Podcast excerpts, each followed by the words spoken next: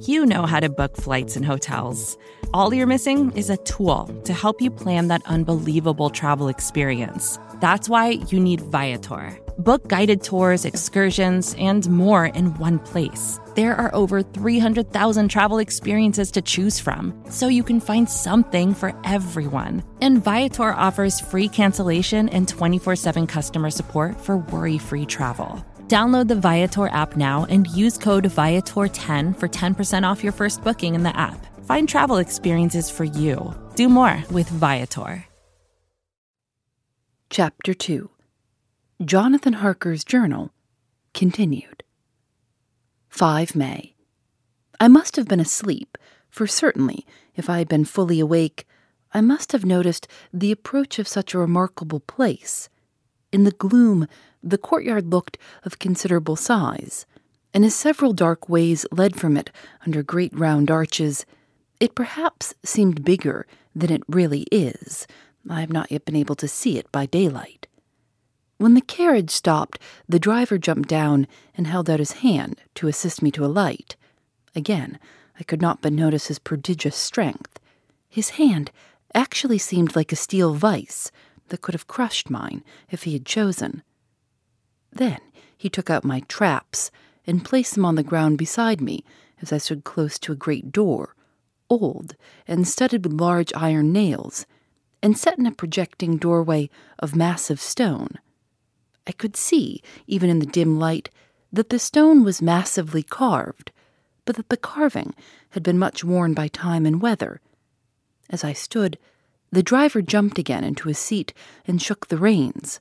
The horses started forward, and trap and all disappeared down one of the dark openings. I stood in silence where I was, for I did not know what to do. Of bell or knocker, there was no sign. Through these frowning walls and dark window openings, it was not likely that my voice could penetrate. The time I waited seemed endless, and I felt doubts and fears crowding upon me. What sort of place had I come to, and among what kind of people? What sort of grim adventure was it on which I had embarked? Was this a customary incident in the life of a solicitor's clerk sent out to explain the purchase of a London estate to a foreigner? Solicitor's clerk? Mina would not like that. Solicitor, for just before leaving London, I got word that my examination was successful, and I am now a full blown solicitor. I began to rub my eyes and pinch myself to see if I were awake. It all seemed like a horrible nightmare to me, and I expected that I should suddenly awake and find myself at home, with the dawn struggling in through the windows, as I had now and again felt in the morning after a day of overwork. But my flesh answered the pinching test, and my eyes were not to be deceived. I was indeed awake and among the Carpathians. All I could do now was to be patient and to wait the coming of the morning. Just as I had come to this conclusion, I heard a heavy step approaching behind the great door, and saw through the chinks the gleam of a coming light. Then there was the sound of rattling chains and the clanking of massive bolts drawn back. A key was turned with the loud grating noise of long disuse, and the great door swung back. Within stood a tall old man, clean shaven save for a long white mustache, and clad in black from head to foot, without a single speck of color about him anywhere. He held in his hand an antique silver lamp, in which the flame burned without chimney or globe of any kind, throwing long quivering shadows as it flickered in the draught of the open door. The old man motioned me in with his right hand, with a courtly gesture, saying in excellent English, but with a strange intonation, Welcome to my house. Enter freely and of your own will. He made no motion of stepping to meet me, but stood like a statue, as though his gesture of welcome had fixed him into stone. The instant, however, that I had stepped over the threshold, he moved impulsively forward, and holding out his hand, grasped mine with a strength which made me wince an effect which was not lessened by the fact that it seemed as cold as ice, more like the hand of a dead than a living man. Again he said, Welcome to my house. Come freely, go safely, and leave something of the happiness you bring. The strength of the handshake was so much akin to that which I had noticed in the driver, whose face I had not seen, that for a moment I doubted if it were not the same person to whom I was speaking. So, to make sure, I said interrogatively, Count Dracula? He bowed in a courtly way as he replied, I am Dracula, and I bid you welcome, Mr. Harker, to my house. Come in. The night air is chill, and you must need to eat and rest. As he was speaking, he put the lamp on a bracket on the wall, and stepping out, took my luggage. He had carried it in before I could forestall him. I protested, but he insisted. Nay, sir, you are my guest. It is late, and my people are not available. Let me see to your comfort myself. He insisted on carrying my traps along the passage, and then up a great winding stair, and along another great passage, on whose stone floor our steps rang heavily. At the end of this, he threw open a heavy door, and I rejoiced to see within a well lit room in which a table was spread for supper, and on whose mighty hearth a great fire of logs, freshly replenished, flamed and flared.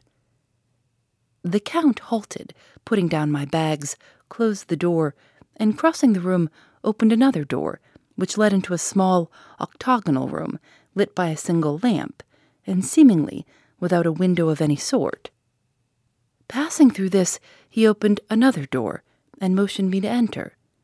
It was a welcome sight, for here was a great bedroom, well lighted and warmed, with another log fire, also added to, but lately, for the top logs were fresh, which sent a hollow roar up the wide chimney.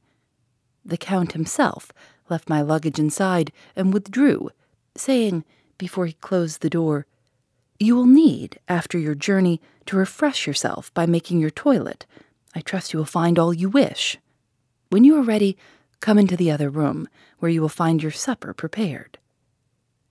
The light and warmth and the Count's courteous welcome seemed to have dissipated all my doubts and fears. Having then reached my normal state, I discovered that I was half famished with hunger, so making a hasty toilet, I went into the other room. I found supper already laid out. My host, who stood on one side of the great fireplace, leaning against the stonework, made a graceful wave of his hand to the table, and said, I pray you, be seated, and sup how you please. You will, I trust, excuse me that I do not join you, but I have dined already, and I do not sup. I handed to him the sealed letter which Mr. Hawkins had entrusted to me. He opened it and read it gravely. Then, with a charming smile, he handed it to me to read. One passage of it, at least, gave me a thrill of pleasure.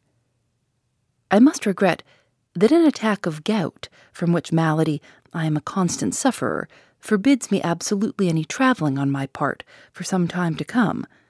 But I am happy to say I can send a sufficient substitute, one in whom I have every possible confidence.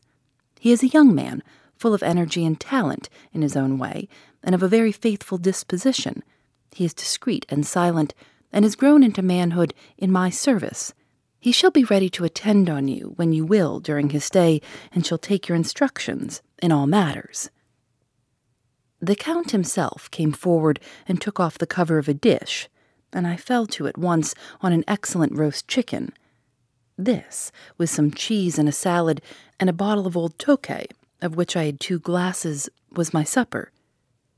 During the time I was eating it, the Count asked me many questions as to my journey, and I told him by degrees all I had experienced.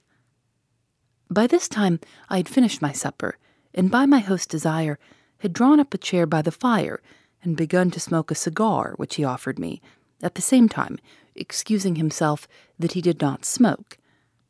I had now an opportunity of observing him, and found him of a very marked physiognomy. His face was a strong, a very strong, aquiline, with high bridge of the thin nose and arched nostrils, with lofty domed forehead, and hair growing scantily round the temples, but profusely elsewhere. His eyebrows were very massive, almost meeting over the nose, and with bushy hair that seemed to curl in on its own profusion. The mouth, so far as I could see it under the heavy mustache, was fixed and rather cruel looking, with sharp white teeth. These protruded over the lips, whose remarkable ruddiness showed astonishing vitality in a man of his years. For the rest, his ears were pale and the tops extremely pointed. The chin was broad and strong, and the cheeks firm, though thin. The general effect was one of extraordinary pallor. Hitherto, I had noticed the backs of his hands as they lay on his knees in the firelight, and they had seemed rather white and fine. But seeing them now close to me, I could not but notice that they were rather coarse, broad, with squat fingers. Strange to say, there were hairs in the center of the palm. The nails were long and fine and cut to a sharp point. As the Count leaned over me and his hands touched me, I could not repress a shudder. It may have been that his breath was rank, but a horrible feeling of nausea came over me, which, do what I would, I could not conceal.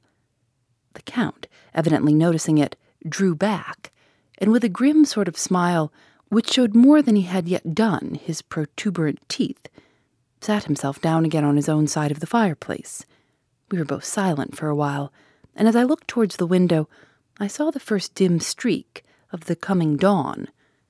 There seemed a strange stillness over everything, but as I listened, I heard as if from down below in the valley the howling of many wolves. The Count's eyes gleamed, and he said, Listen to them, the children of the night, what music they make. Seeing, I suppose, some expression in my face strange to him, he added, Ah, sir, you dwellers in the city cannot enter into the feelings of the hunter. Then he rose and said, But you must be tired. Your bedroom is all ready, and tomorrow you shall sleep as late as you will. I have to be away till the afternoon, so sleep well and dream well. With a courteous bow, he opened for me himself the door to the octagonal room, and I entered my bedroom. I am all in a sea of wonders. I doubt, I fear, I think strange things, which I dare not confess to my own soul. God keep me, if only for the sake of those dear to me. 7 May. It is again early morning, but I have rested and enjoyed the last twenty four hours. I slept till late in the day and awoke of my own accord. When I had dressed myself, I went into the room where we had supped and found a cold breakfast laid out, with coffee kept hot by the pot being placed on the hearth. There was a card on the table on which was written, I have to be absent for a while. Do not wait for me. D. I set to and enjoyed a hearty meal. When I had done, I looked for a bell so that I might let the servants know I had finished, but I could not find one. There are certainly odd deficiencies in the house, considering the extraordinary evidences of wealth which are round me. The table service is of gold, and so beautifully wrought that it must be of immense value. The curtains and upholstery of the chairs and sofas and the hangings of my bed are of the costliest and most beautiful fabrics, and must have been of fabulous value when they were made, for they are centuries old though in excellent order. I saw something like them in Hampton Court, but they were worn and frayed and moth eaten. But still, in none of the rooms is there a mirror. There is not even a toilet glass on my table, and I had to get the little shaving glass from my bag before I could either shave or brush my hair. I have not yet seen a servant anywhere or heard a sound near the castle except the howling of wolves. Sometime after I had finished my meal. I do not know whether to call it breakfast or dinner, for it was between five and six o'clock when I had it. I looked about for something to read, for I did not like to go about the castle until I had asked the Count's permission. There was absolutely nothing in the room book, newspaper, or even writing materials. So I opened another door in the room and found a sort of library. The door opposite mine I tried, but found it locked. In the library, I found, to my great delight, a vast number of English books, whole shelves full of them, and bound volumes of magazines and newspapers.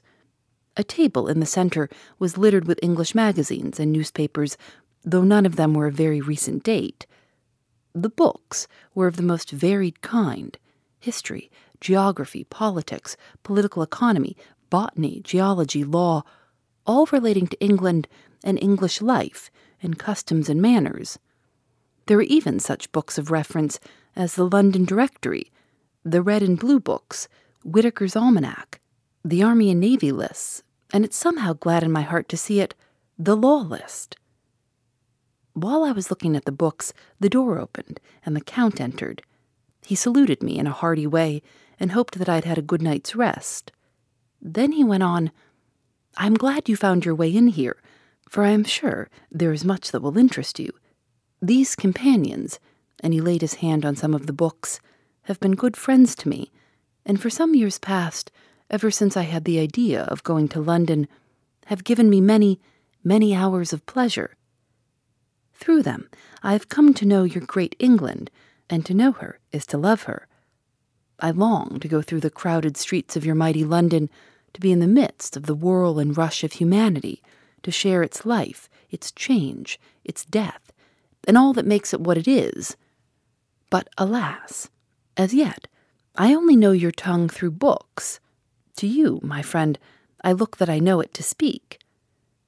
But, Count, I said, you know and speak English thoroughly. He bowed gravely. I thank you, my friend, for your all too flattering estimate, but yet I fear that I am but a little way on the road I would travel. True, I know the grammar and the words, but yet I know not how to speak them. Indeed, I said, you speak excellently. Not so, he answered. Well, I know that. Did I move and speak in your London? None there are who would not know me for a stranger. That is not enough for me. Here, I am a noble. The common people know me, and I am master. But a stranger in a strange land, he is no one. Men know him not, and to know not is to care not for. I am content if I am like the rest, so that no man stops if he see me, or pause in his speaking if he hear my words. Ha, ha, a stranger. I have been so long master that I would be master still, or at least that none other should be master of me. You come to me not alone as agent of my friend Peter Hawkins of Exeter to tell me all about my new estate in London. You shall, I trust, rest here with me a while, so that by our talking I may learn the English intonation, and I would that you tell me when I make error, even of the smallest, in my speaking. I am sorry that I had to be away so long today, but you will, I know, forgive one who has so many important affairs in hand. Of course, I said all I could about being willing, and asked if I might come into that room when I chose.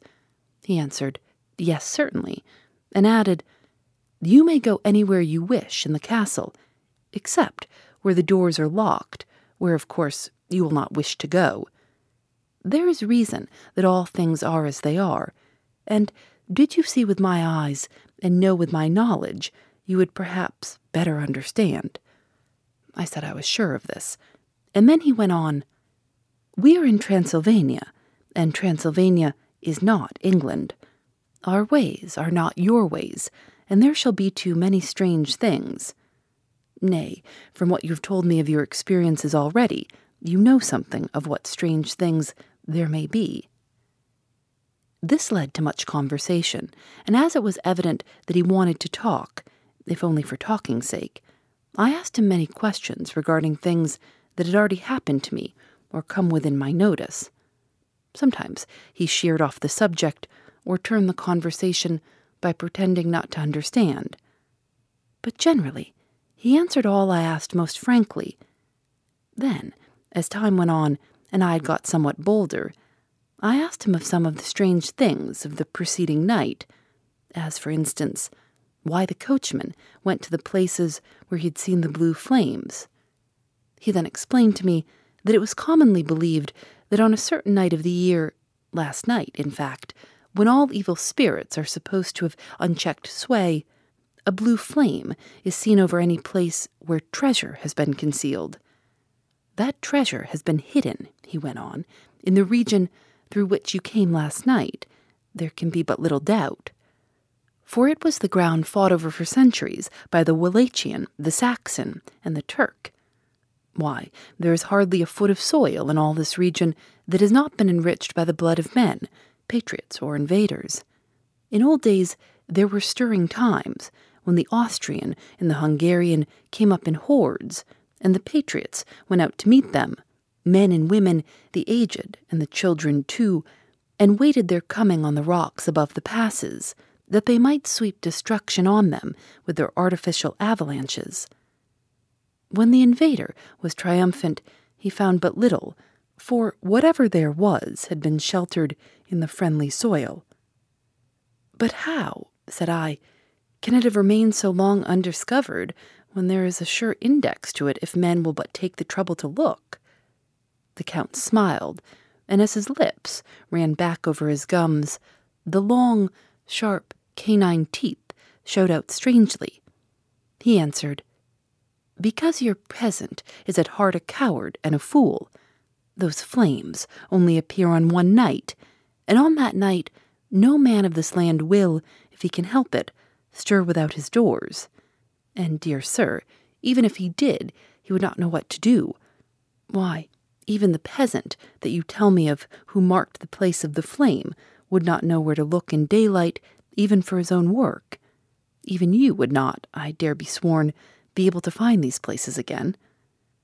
There, you are right, I said. I know no more than the dead where even to look for them. Then we drifted into other matters. Come, he said at last, tell me of London and of the house which you have procured for me. With an apology for my remissness, I went into my own room to get the papers from my bag. While I was placing them in order, I heard a rattling of china and silver in the next room, and as I passed through, noticed that the table had been cleared and the lamp lit, for it was by this time deep into the dark. The lamps were also lit in the study or library and I found the Count lying on the sofa, reading, of all things in the world, an English Bradshaw's Guide. When I came in, he cleared the books and papers from the table, and with him, I went into plans and deeds and figures of all sorts. He was interested in everything, and asked me a myriad questions about the place and its surroundings. He clearly had studied beforehand all he could get on the subject of the neighborhood for he evidently at the end knew very much more than I did.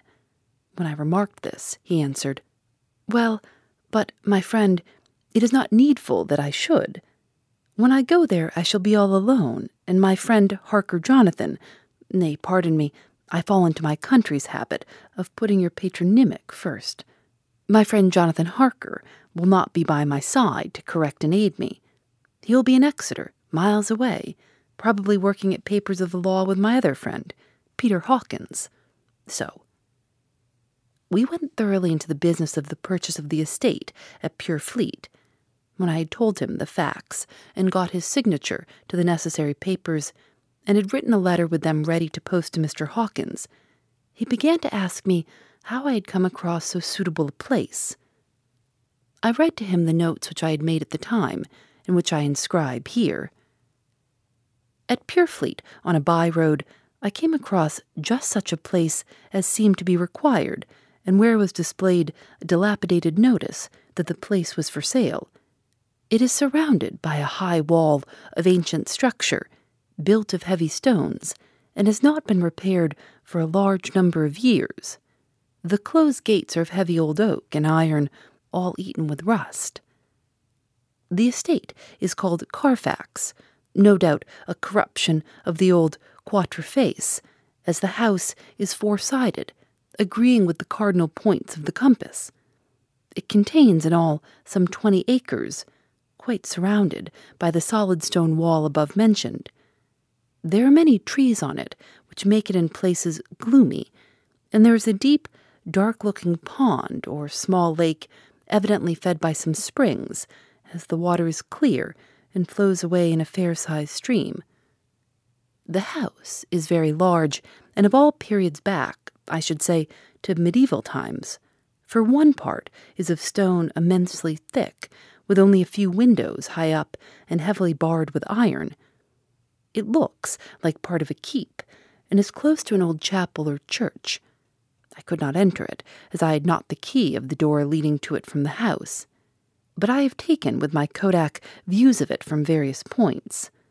The house has been added to, but in a very straggling way, and I can only guess at the amount of ground it covers, which must be very great.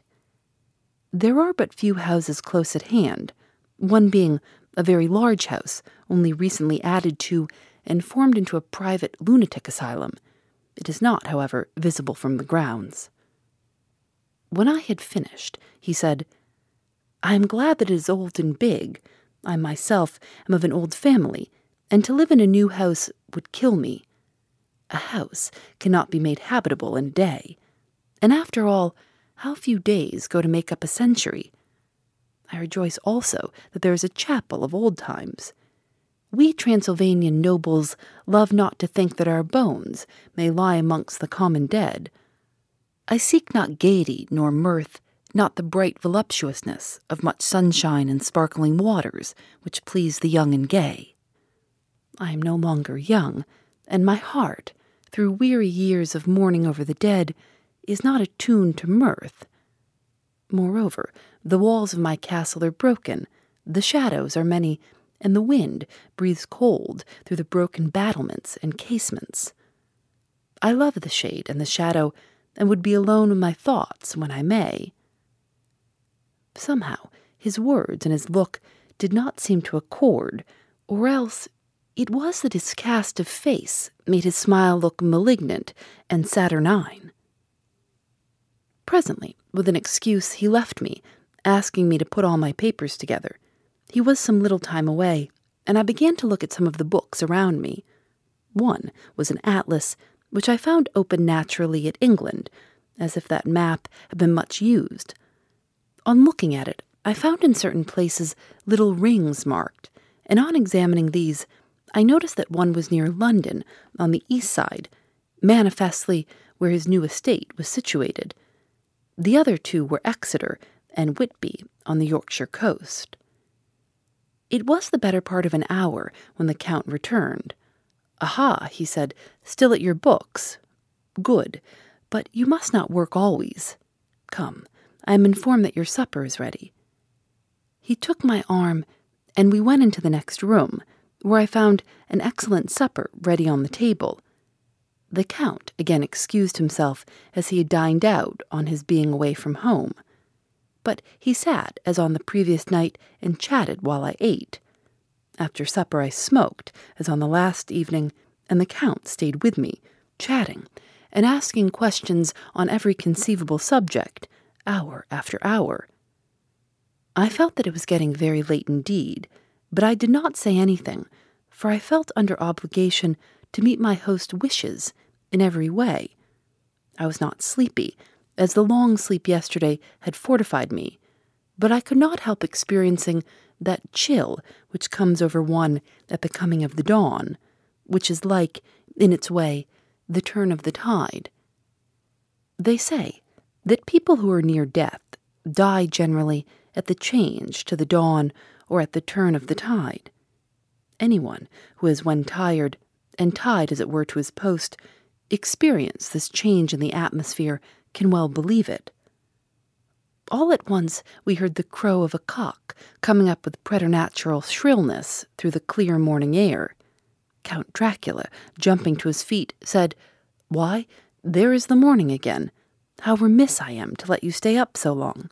You must make your conversation regarding my dear new country of England less interesting, so that I may not forget how time flies by us.